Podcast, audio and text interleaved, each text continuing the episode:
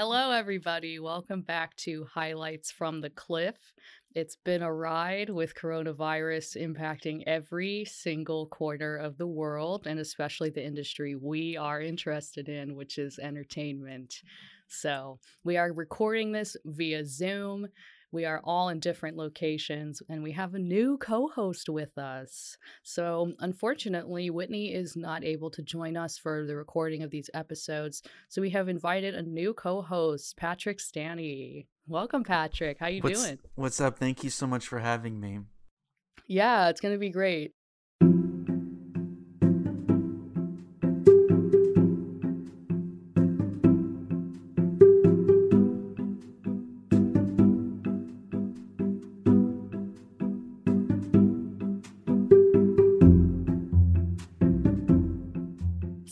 Have some big topics to cover today. There's a lot happening as the industry tries to find its footing amidst this new reality.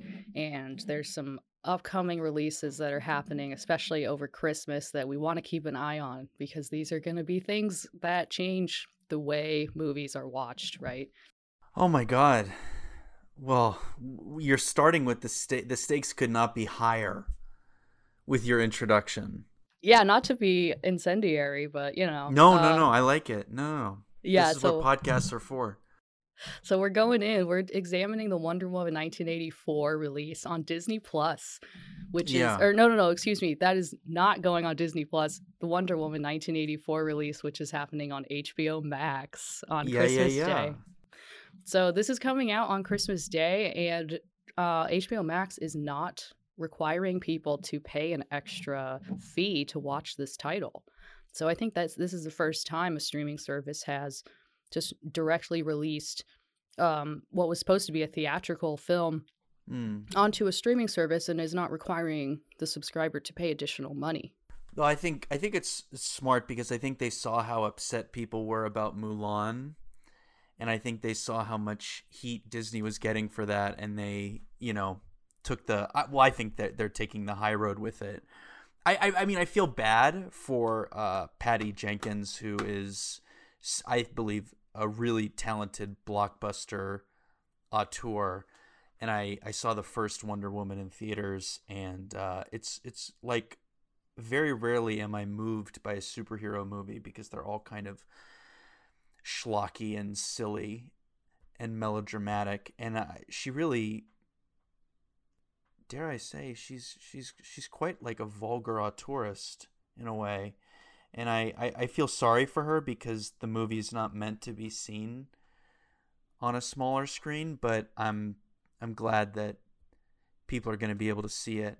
Um, and it's going to give HBO Max tons of subscribers, even for a month. So, yeah, if they do th- a free trial kind of thing. So, yeah, I kind of wonder whether we'll see a spike in subscriptions this month or whether people might wait until after the new year hits and just subscribe for January. Hmm. Um, so this movie, the original Wonder Woman, grossed roughly eight hundred and twenty million dollars hmm. at the box office. So I see what you're saying, where you Fire. feel sorry. You feel sorry for Patty Jenkins because, I mean, everybody is losing out on money somehow because I don't think there's any way the subscription price can compare to the 820 million dollar box yeah, office that the first yeah. one got. So it's kind of like how do you measure success in this situation? Well, I just think the metrics have to change. And I think for so long, the budgets have gotten increasingly higher and higher. Well, not even the budgets, but really the, the those million dollar budgets, it's all from marketing, right? So I think for the movie industry to really survive is like people just have to break their expectations of what is success you know? Like like do you know what i mean? Like just set your expectations so much lower yeah. you know? And and and i yeah. But also those are the only kinds of movies that make money anymore. I'm very passionate about this but i'm gonna hold back. Why? Go for it no, I just think it's just kind of I just don't like how it's all very pigeonholed into like the industry puts all of their time and money into movies that yes are amazing for the bottom line, but they kind of flatten all very other all other various forms of filmmaking. You know.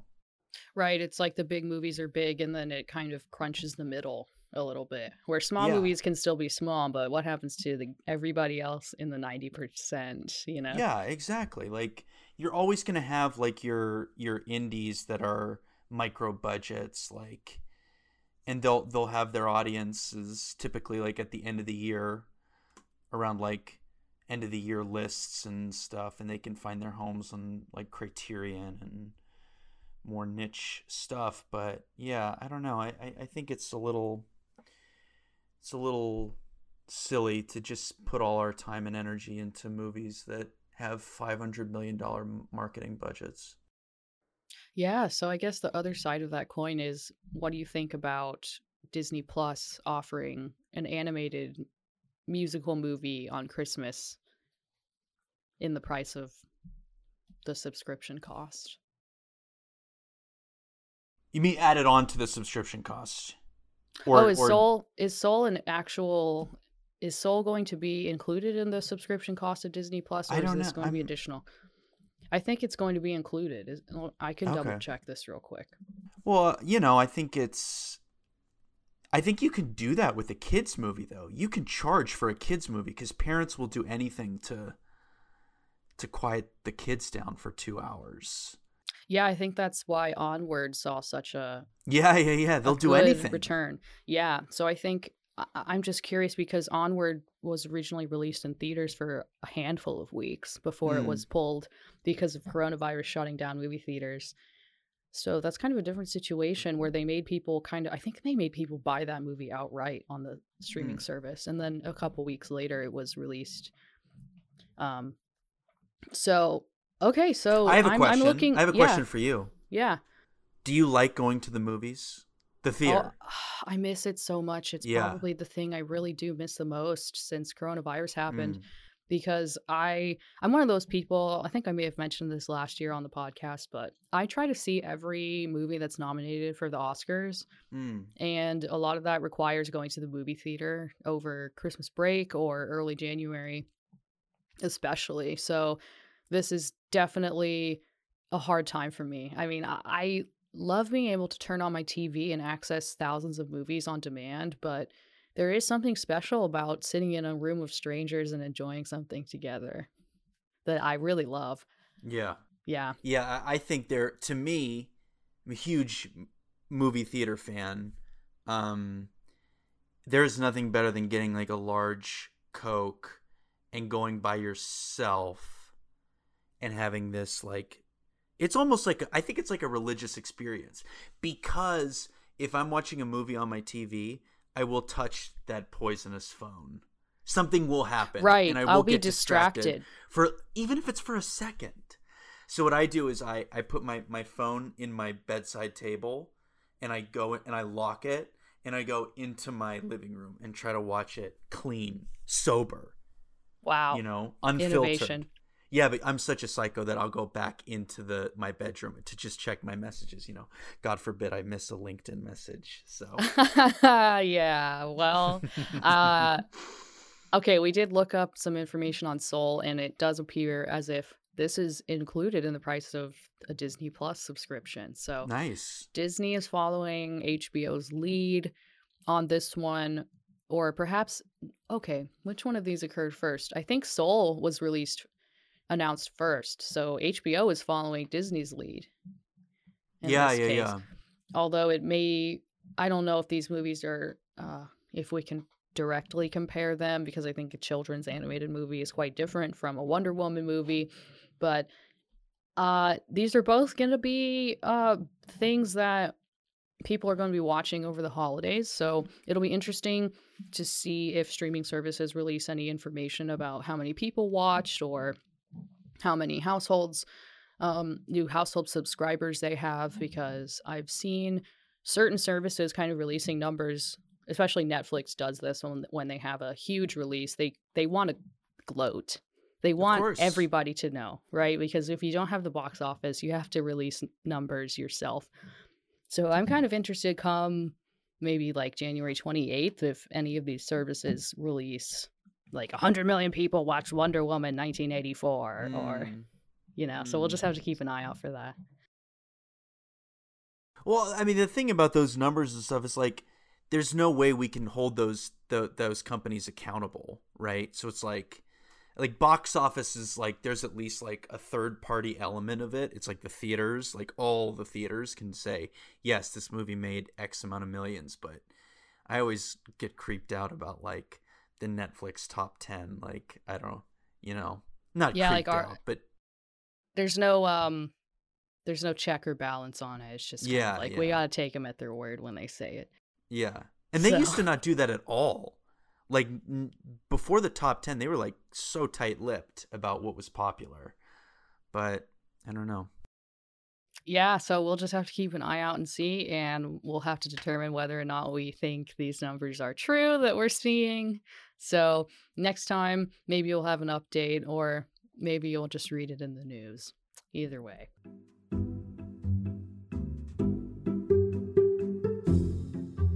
All right, so our next topic is all about streaming live experiences. So, since we can't go anywhere, like concerts or fundraisers or anything, people have started, celebrities have started turning to streaming services and um, live video to have interactions with fans or voters or citizens of the world.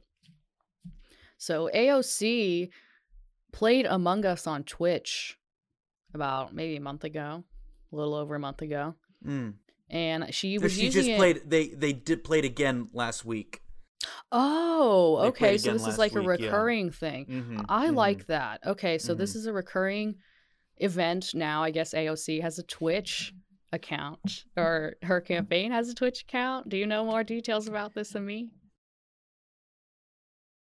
I th- I believe it's hers. Okay, so she's But the what the the one she did with like Ilhan Omar, that was like the biggest Twitch event of all time. That was a month ago. The one the most recent one wasn't as big, but but still, I mean, that's pretty yeah. Okay, so she has a partnered Twitch account, which is pretty cool, right? Like you have some mm. clout if you have a partnered Twitch account. I do know that. so AOC kind of used it as a fundraising opportunity to um, raise some money for coronavirus relief. And I'm pretty sure this was uh, the first stream she did. Oh, no, no, no. This was recently. Sorry. I'm just getting my facts straight so that I don't give you inaccurate information, everybody. Fact check yourself. Um, so, okay, after seeing the success of how popular her stream was last month, she decided to do another stream specifically to raise money for eviction defense, food pantries, and other necessities that people are having a hard time accessing right now. And they were able to raise $200,000 on Twitch. So, I mean, I Hell think yeah. that's pretty awesome. You know, like this makes me think of um, other events like Games Done Quick um, and other fundraisers on Twitch that have raised. Uh, I mean, I've seen these people raise millions of multiple millions of dollars, you know, in a week mm. or in a weekend. So I think it's well, pretty it's like, cool that a one-time event for a couple of hours you raise 200k. That's amazing. Yeah, it's like the 2020 version of Live Aid. Basically, yeah, yeah, yeah, yeah. No, I mean, I think it's I think it's cool. I mean, she's she's so savvy. She's so savvy, and I I think that yeah, no, I I, th- I think it's awesome. I I don't know anything about the game though. That's my issue. Really? Okay, that was going to be my I've, next question. I've, I've never played it. There's emails like we get emails about like like CMU. Are we allowed to mention CMU or is that? Yeah, we go to kosher? Carnegie Mellon. Okay, that's yeah, just yeah, a yeah. fact. Yeah. Yeah, yeah, yeah, yeah. Um, I don't know if they're watching or listening. Um, uh, but they they get e- like emails of like school wide Among Us things. I've never played it though, because yeah, I'm averse. I don't like those like shared multiplayer things. But I think she she'll convince me. AOC. Yeah, you. So you would. Shout okay, out to so, Queens. So Patrick is saying that if AOC asked him to play Among Us, he would do it. But other than that, you're not going to get this kid. Yeah, yeah, yeah. So yeah. Among Us is kind of like Mafia, I would say. Oh, I don't. Oh, okay. Oh, Patrick's definitely tapping out of this one, guys. no, it's like it's like a game that like it. it well, it's like a this- who done it, but you're actively. It's like Clue, but you're still actively murdering people during the gameplay. Mhm, yeah. But this one's set in outer space, so you're on a team of people. Um, so you're having uh, you're on a team of people in a space station or something, and you have to complete all these tasks in order to stay alive. But Mm. there is one um, imposter among the teammates who has to uh, successfully kill all the other teammates before they are found out. And it kind of like oh yeah, intermittently yeah, yeah. allows you to po- vote. yeah, point and stuff. Yeah. Right. So I've never played it because I unfortunately own a MacBook and I'm not really I don't trust like that, you know. So I keep my gaming console only pretty much. You don't trust like that. You. I mean, I I, I know peel that my onion. I know that my MacBook could probably handle it, Oh, but oh, oh, oh, I oh, just oh, don't. Macs I thought not you were built. talking about trust in general. Oh no no no! like I not have trust as in. I do have trust issues. That's true. Oh, but that's yeah, yeah. definitely like a different podcast topic here. Uh, Sure. So doesn't have to be. yeah. But- So um, I'm more of a console gamer, so I definitely have Okay. also seen those emails from our school telling me to play Among Us. But I Do think you- for me, Oh, I would. I, I would probably be the person like watching AOC's stream. Do you know Hasan, like the guy, the Twitch streamer who she linked up with? Are you familiar with him, Hasan? No. Do you Yeah. know anything about it? Yeah, I'm. I'm a pretty big fan. Uh, he he used to work for this organization called the Young Turks, which is like a leftist sort of progressive. Uh, they're on YouTube a lot, um, and he like broke off, not broke off from them, but like he got more into Twitch streaming and. Um, he's just been like streaming for over a year, like seriously, and it, it's like like a variety show, but it's mostly political. Like there's if if people are interested, there's a pretty interesting New York Times article about him that came out recently about like streaming and AOC and all that kind of stuff. But yeah. That's cool. I did not know that he actually had like a huge Twitch, so I think that's in- Yeah, that's cool. yeah. That it is definitely, uh, it- that's interesting. That does he does he stream about news or does he? oh yeah. Oh yeah. Oh Okay. yeah. Yeah. But it's pretty it's pretty leftist too. Like it's it's uh um and it's like messy too because it's not as like clean cut as other other kind of stuff. It's, right because it's kind of more live live format. But I think that's interesting that to use Twitch as like a news source because if you know that young people are already on that platform, why make them click to a different website, you know, to get the news? So I think that's kind of interesting. Um Yeah, so that's that. And then Oh, I have a question. yes, you have a question. Would you go to a would you pay for a virtual concert? I have paid for a virtual concert. Okay, you have. I will not say the band name Why? I I I because I'm gonna say some maybe not nice things. Um, I do. I I paid money for this because this is one of my favorite bands ever, and I have been to a live show with them, so I think that may be a factor. So I have seen them live with a crowd of people in a public place, and then I bought. That was about two years ago. So then a couple weeks ago, I did a virtual concert that they had, and they were playing at an outdoor venue somewhere in Northern California. And there were Mhm. obviously no spectators or anything. So it was just the band playing at this venue. And you could just tell that there were, it was just them, you know, because I think live performers feed off of the crowd's energy Mm. and it kind of informs the performance. And I just really didn't have a connection to what they were performing in the moment. Even Mm. though it's songs that I've heard them perform live before, it definitely did not feel the same. And I think it there's something lacking. And I think it's because I view like similar to how you see the movie theater as a religious experience, I see concerts as a religious experience. Um and I think the fact that I didn't have other people's energy around me, like that I couldn't even really feel the band's energy, was made it disappointing for me. Yeah. So, have you done any virtual experiences like that? God no, never.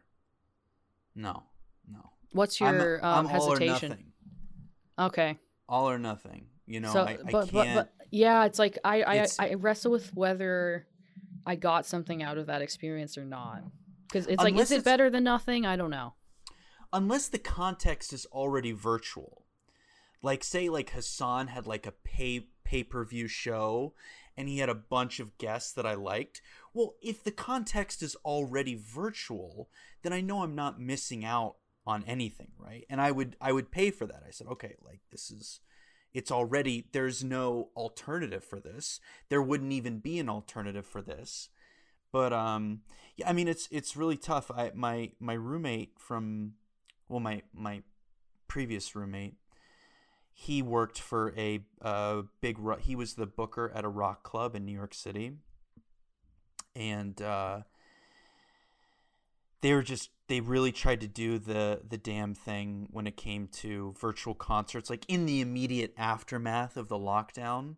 And just it just was not they were not successful it was really like a square peg into a round hole situation um and it's it's really it's really upsetting and stuff but yeah Yeah, but I mean, we have seen artists like Dua Lipa and with a bunch of guest appearances from people well like Miley a that's Cyrus, a thing isn't it Elton John. Yeah, I'm saying like that's kind of that's like the Wonder Woman 1984 of virtual concerts. yeah yeah yeah you know, yeah. So they had 1.9 million unique logins from China alone, um, over 5 million views um, total worldwide.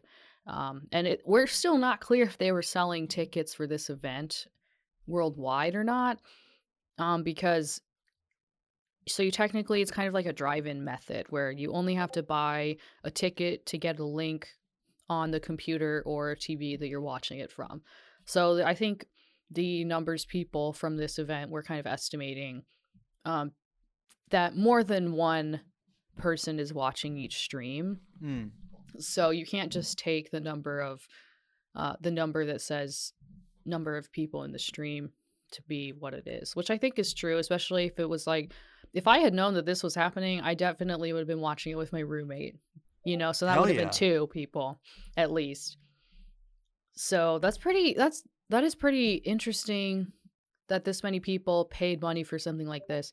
But I think because there's dancing and background singers and kind of like other things happening that you kind of are getting more of that It, would seem like there was a stadium lot of, oh, experience. sorry.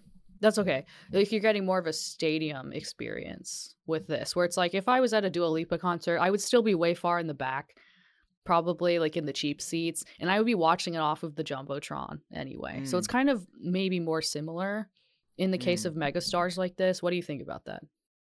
Well, I like just any kind of pageantry. So I definitely appreciate that. Um, I can't really speak for Dua Lipa's music. I have heard from people I trust that it slaps, but I uh, and I like some of her videos too. She like she she actually like some of them are actually directed, which is pleasant. Um, but yeah, no, I mean that's that's interesting that you said like it's similar to being in the back and watching it on the jumbotron, which is ninety seven percent of people's experiences at concerts. Um, hmm. I don't know. I none of my. Oh, you know what? You know what I've been really enjoying. This is this is on topic. I swear to God. Um, these Verzuz battles. Do you know? Do you, have you heard of this Verzuz? No, on is this? Instagram Live. So they've pitted typically like rappers or R&B artists who perform their hits as if they were, you know, battling, right? So those are immensely popular. And um, I, I do watch that because it's something that you, again, you, you would never get, right? Like Jeezy and, and Gucci Mane. Familiar? Yeah. Gucci Mane. Yeah, yeah, yeah. You know, there's like a, a, a feud between them dating back 15 years. They reunited for this one event and they would just go back and forth like hit for hit and I got to say that was that was great. Oh, Wow. and what's even better is the chat in Instagram Live. That's where That it's at. oh my god. I, because oh, it it's gets it gives you an, an, some semblance of interaction with other people. Yeah, but I will say it is silly when like like when Gucci Mane was playing Lemonade and I was just kind of like by, by my by myself like bobbing my head. And that is silly though as a solo experience. It just kind of make you feel like you're at a silent disco.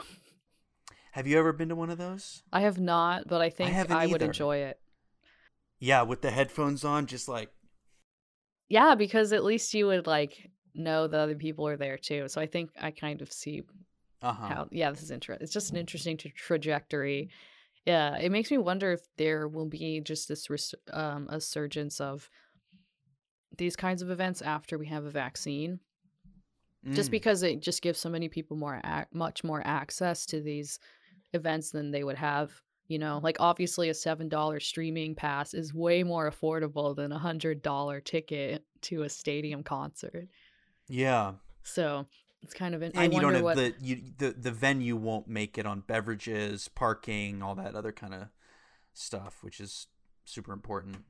yeah so maybe this will become more of like a supplemental thing you know? Um but i guess we'll just keep an eye on this. I i really do miss live events though so i will be the first person buying tickets for shows and movies after we have a vaccine so.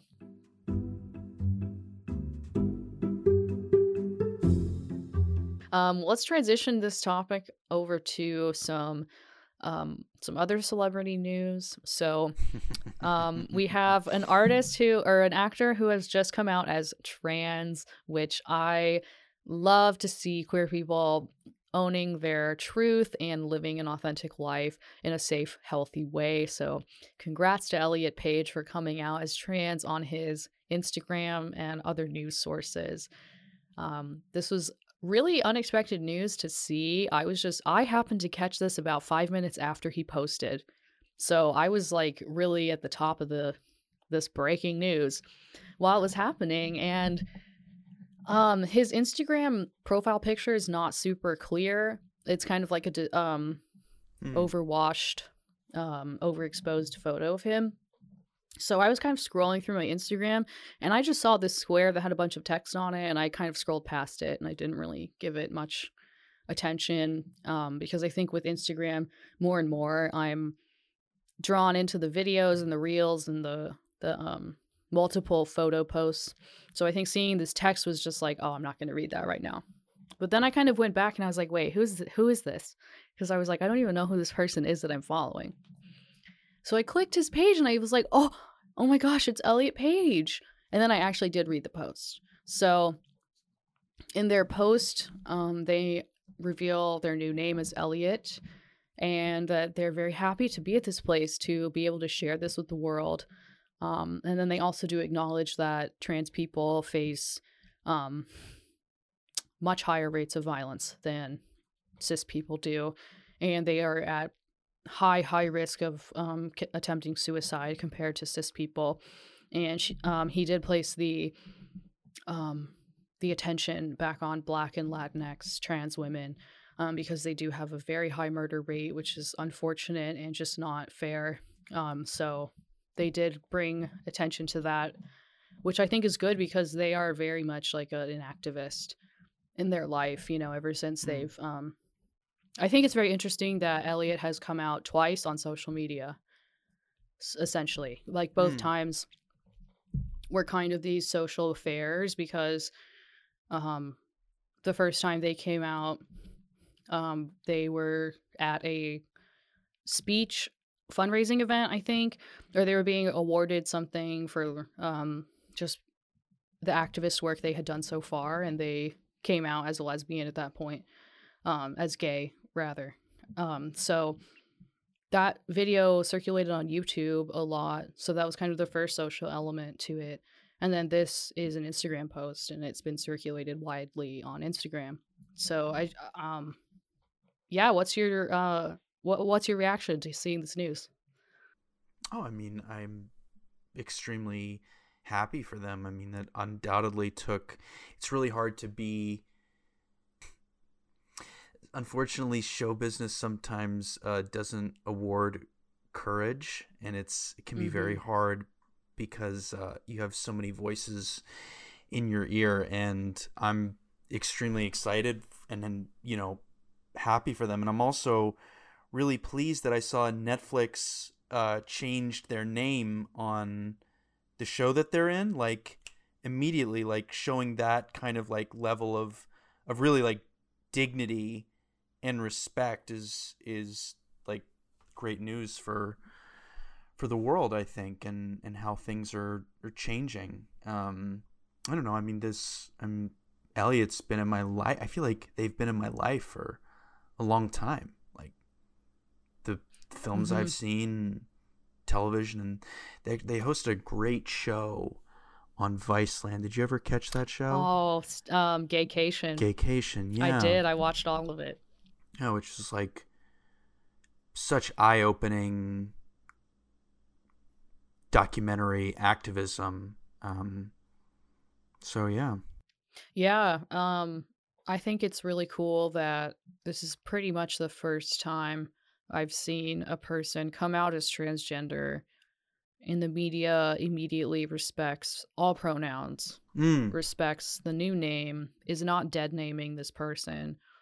Um, there's no mention of former name. You know, it's just very human. And I, I hope this is a precedent that is set in the industry and in perhaps in all journalism that respects trans people on the Yeah, basic level.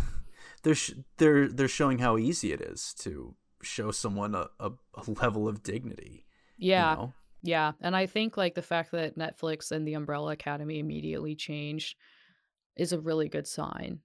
Mm. Um, to show that maybe, like you're saying, it's easier than we thought to just respect people. yeah, yeah, yeah, yeah. so- it's like a yeah. Yeah, so we wish Elliot all the best um, as they are navigating um, this new reality of the world seeing them for who they are. So, congrats, Elliot. Yeah. Come on the podcast. Oh my gosh, I would die. I would just be fangirling so much. I would be like, You are an inspiration to me. All right.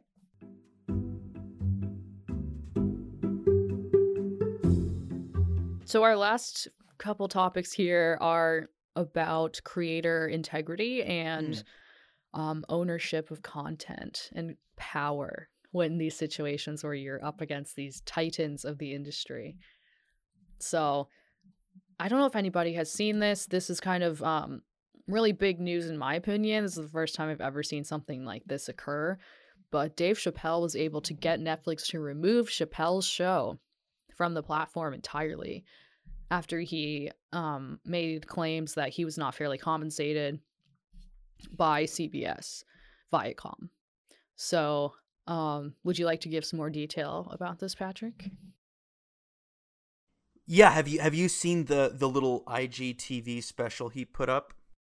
I did. I did not, but I did. hear You tell me about this once, but do you want to refresh my memory? Right, sure, sure, sure. So he he did this little Instagram uh, TV 18 minute comedy special. I, I highly recommend everybody watch it. Um, and he detailed how when he was getting the Chappelle show started, he, you know, his, wife was expecting their ch- child, and and he was broke, and you know the suits at Viacom Comedy Central laid out the the contract for him and he did it because he had to, right? He had to he had to eat essentially.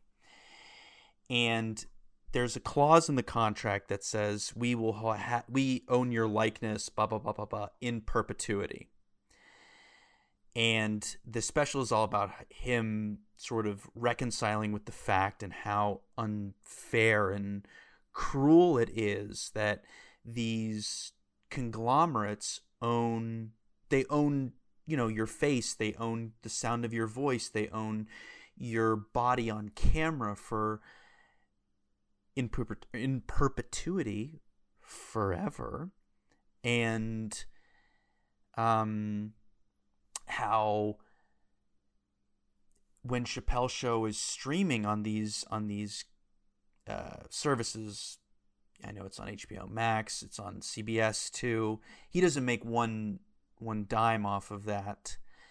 and um, that's you know that's not right. I don't I don't think that that's that's right. Um, it's it's a weird thing because for many hundreds of years, um,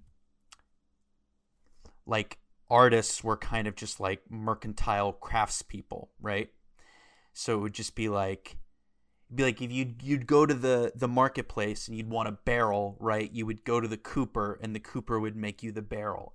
That's that's I own that, okay? But but like you know in the 20s and 30s and like you have these big studios you start to have agents and especially like in the in like the 80s when like agents became uber uber uber powerful like you know it becomes much less about the artist giving you the audience member the experience it's or i'm sorry when you stream a song right or when you rent a movie off of amazon prime that money is diluted into a thousand different tributaries as opposed to just going to the artist. And um, a lot of these artists, too, when they sign these contracts, they're typically not doing so great financially. So it's like, of course you're going to sign it. Of course. Of course. Have you seen a movie called um, Llewyn Davis? No, I have not. So the so in the movie, Oscar Isaac plays a, a, a, folk musician who's playing in the West Village, and he goes to record this song, kind of cheesy 60s song that's for the space program. And he goes to this big, big studio. Do you know who's in the in the movie with him playing the song? It's a great cast. Adam Driver and Justin Timberlake. They all have a little duet. It's very very nice. Wow, that's cute. Um, I, I it actually is very cute. And um, at the end I mean, he, this guy, Oscar Isaac in the movie, is broke. He is broker than broke. And the the agent guy comes up, or the, the label guy is like, "All right, uh, so you, we gotta get this set up for you to get royalties." Blah, blah, blah, blah, blah, blah, blah. He's like, "No, no, no, no, no. I just want to check." Because he's so broke, right? He he just he's just looking for the next thing. He's just like, "No, no, no. I want to check." Mm, yeah. That's but but there's no help there. There's no help from the label to be like, hey, maybe you want to like do the paperwork to get the royalties. Do you know what I mean? It's like Yeah, when you uh I think when people are starting out when you're quote unquote starving artist, you know, mm. um you're signing a contract at the beginning of the career, at the beginning of a project. And it, it that is what the the inherent risk of the thing is, right? Like you don't know yeah. what's going to happen in 2 or 3 years off of this one product that you made. And I do think it is super wrong that Dave Chappelle has not been properly compensated for his work.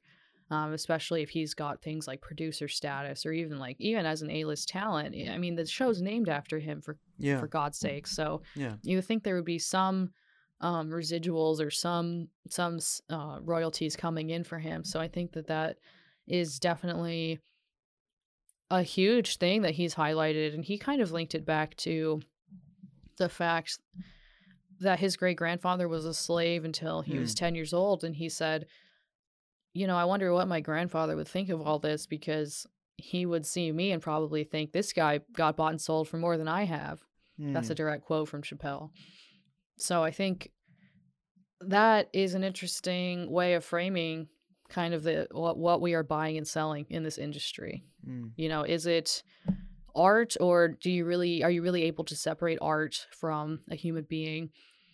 Um, so I think the fact that Netflix listened to him and to his grievances and took down the Chappelle show uh, is a good sign. But I think my question now is are they going to give this man the opportunity to renegotiate so that he can be mm. fairly compensated and then Netflix can put the show up again or what is going to be the ramification of this because we only know what's happened up to this point so we're just speculating I don't know I mean you know now he's in a financial position to dictate the terms though um but you know he had to get to that position to even dictate the terms right so yeah, I don't know. It, it makes me Do you are you a Patreon person? I am not, but I have friends and siblings who are all behind it. Oh yeah, yeah, yeah, yeah. I, I, I definitely, I like using. I subscribe to two podcasts on Patreon just because it's like, okay, this is just going to them. Like, yeah, I like the good that I'm getting, and I'm going to support that directly. You know, and of course, like they have their own agents and managers and stuff, but you know, it's yeah. Yeah, so That's... on the topic of ownership and, you know, having power in situ in negotiating table situations, um mm. Taylor Swift and Scooter Braun are still having beef happening. Mm. Um, there's speculation of whether Taylor Swift is recording her master her master songs, um, re-recording them so that she can make more money off of them. So to kind of lay the stage for this topic a little bit, um, Taylor Swift has not been happy with uh, her contract ended with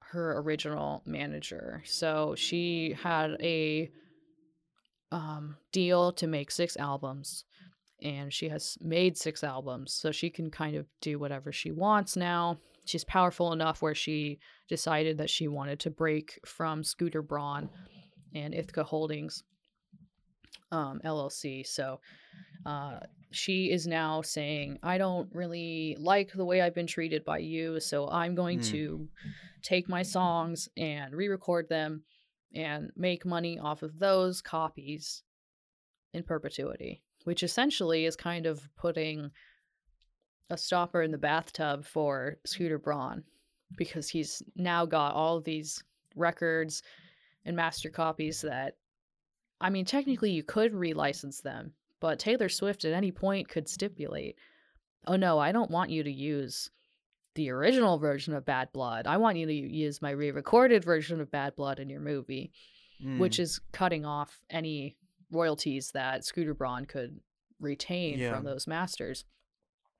So while it would appear that those original masters are worthless, this is not true because he sold them for $300 million to a different label. Um, so no, I thought he la- sold it. They were like a hedge fund. Oh, is that the situation? He sold it to a hedge fund.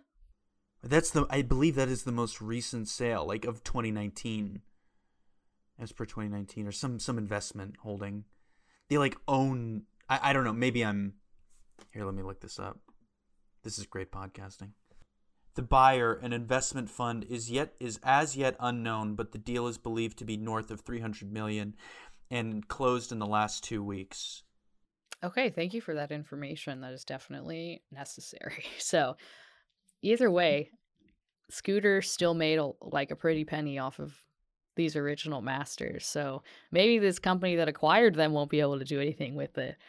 But uh, they're taking on that risk and betting that in the future they'll be able to do something with them. I think it was pretty smart of Scooter to cut the loss and just kind of take a lump sum on this one because there's really I don't really see another pathway forward for that for him in this situation. Um, I think Taylor Swift is a machine in and of herself and she kind of has free reign of how she wants to treat the industry. Hmm. So what what's your impression of this whole situation? Cuz you are are you a Taylor Swift fan? I guess is my first question. Am I a Taylor Swift fan? Um you know, it's so funny. She is someone who I think is so interesting because she inspires so many different reactions from people. I think she's a good musician. I don't listen to her music a lot, but some of it slaps. Um,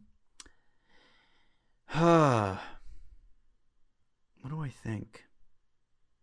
Well, I'm glad she's taking it back. I'm glad she's reclaiming th- those songs, and I'm I'm glad that like she she will she's kind of like rectifying that. But it must be feel so helpless to have your your music just because here's the thing if it's being sold to a, an investment firm it just becomes lines on a computer right it just becomes lines on a computer and it's just insane that this that these I mean, I guess you could call them. Yeah, they're works of art. They're just like passed around, like, like uh, you know, like condos in Williamsburg. You know what I mean? It's just it's just numbers on a computer. And it's just it's kind of nefarious, no? Like I, I mean, I don't I don't really know what I think. Because I think Taylor Swift is not the average artist.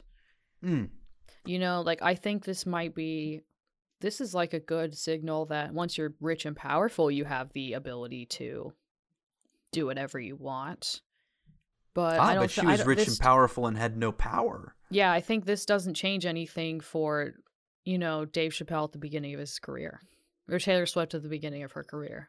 Sure. You know, so I don't really know what to what end this this whole fiasco is going to Mm. result.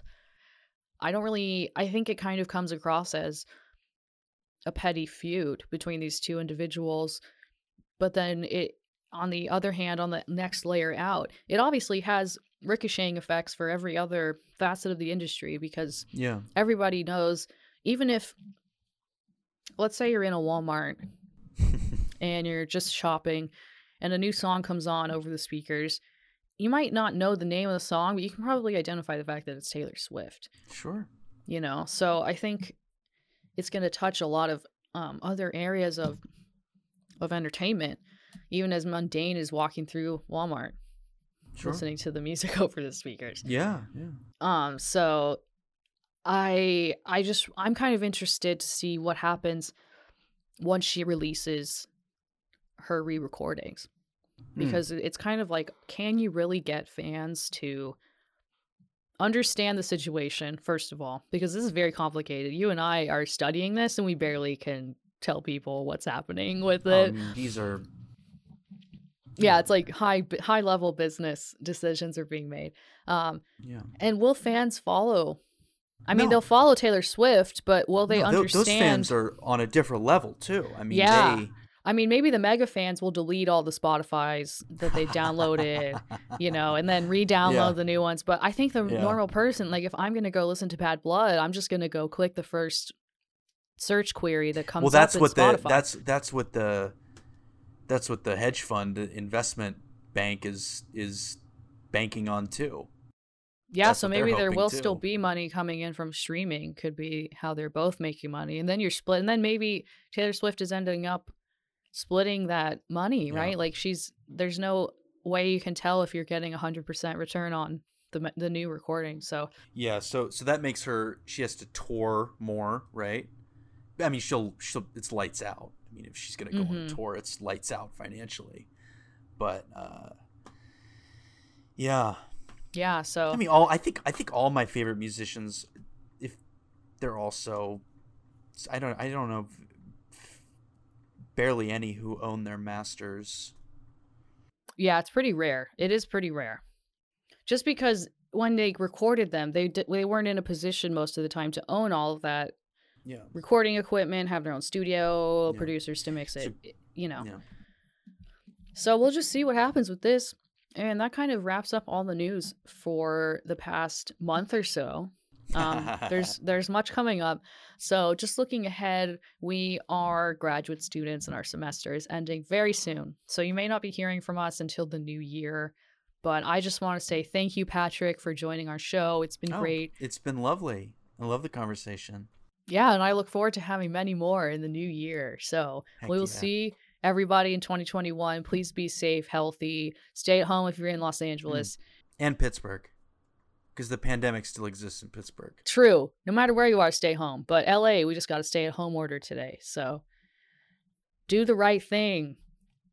We'll be hanging. Thanks, guys. Music for this week's episode was brought to you by Blue Dot Sessions. You can check out this track, Palms Down, by Blue Dot Sessions, at sessions.blue. That's S E S S I O N S dot B L U E. Thanks for listening.